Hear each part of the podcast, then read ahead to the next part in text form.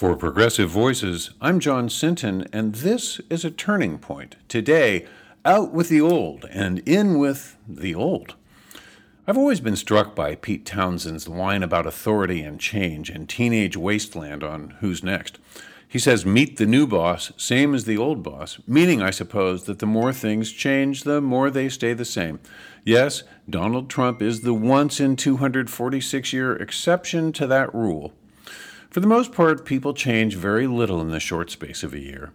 I'm not really a New Year's resolution person. I'm way too OCD to wait until New Year's to impose new rules and restrictions on myself. Finding my own intolerable behavior, I obsess, and that's the O for those of you fortunate enough not to know what OCD means. So I obsess, and then I compulsively, there's the C, create new rules to follow. By the way, the D, as you might have guessed, is for disorder. I'm not so afflicted that I spend hours washing my hands, nor do I feel the need to compulsively close the car door three times, so it could be worse unless you ask my wife, kids, letter carrier, neighbors, or that guy behind me in line at the grocery store.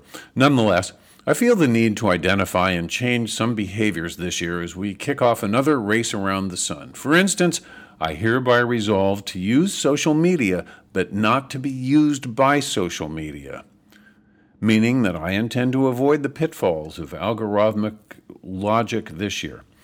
As you likely know, the social media companies' business models run on engagement. What they mean by engagement is that users interact with their content. You give up a thumbs up or you say you dislike something, and that all registers in their software that then feeds you more things just like that. It really gets amped up when you engage negatively, and especially when you post a negative comment. It's that act that really supercharges the algorithm to feed you more and more content to which you respond more and more negatively. You see, the more negative emotion you express on social media, the more it inspires the algorithm to feed you more of the same, creating a vicious circle. So, why is that good for them? Because the longer you stay on their platform and the more emotionally engaged you are, the more fodder they have for their giant ad sales machinery. The truth is, they couldn't care less about what you love or hate. They only care that you are engaged and that they can keep you on the platform to sell you more and more crap. It also explains why weeks after you sought information about a trip to Jamaica or a new putter, you're still inundated with ads from hotels, airlines, tourist agencies, golf shops, club makers, sporting goods stores, etc.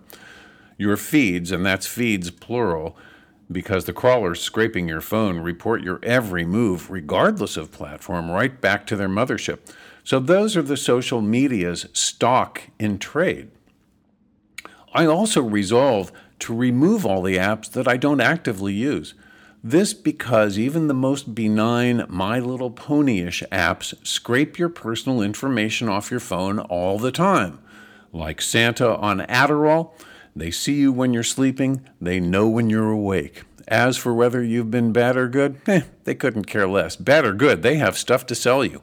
And unless you've specifically turned off tracking, they also know exactly where you've been.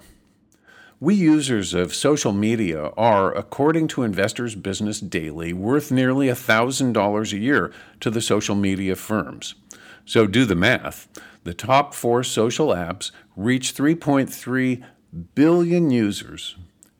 Facebook leads the pack with 2.5 billion of them, and they generate about $400 a year per user for Facebook. Next comes Twitter with $300 million, I'm sorry, 300 million users who get about $200 per user per year followed by Snapchat with 325 million users and $325 per per. Finally, Pinterest with 459 million users gets about $100 per user per year. And from those numbers, you can sort of see the trouble that Elon Musk has bought for himself with the drastically underperforming compared to Facebook Twitter.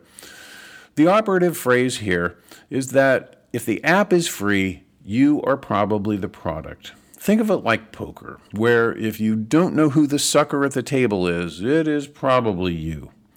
There have been a number of consumer groups who have challenged the social giants and demanded compensation, but the companies quite rightly say that they provide a service free of charge to consumers who in turn agree to have their information sold at market. So let the buyer beware.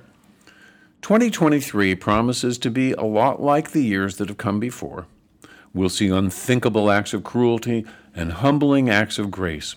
My wish for you is a happy and healthy new year. For Progressive Voices, I'm John Sinton. Progressive Voices' John Sinton has written a continuing series called A Turning Point that touches on politics, culture, and media. You can hear the short essays in the on demand section of progressivevoices.com and on the PV app. Thanks for listening to Progressive Voices. The conservative media machine dominates the national conversation, trying to drown out anyone who doesn't share its opinion. We can't let that happen.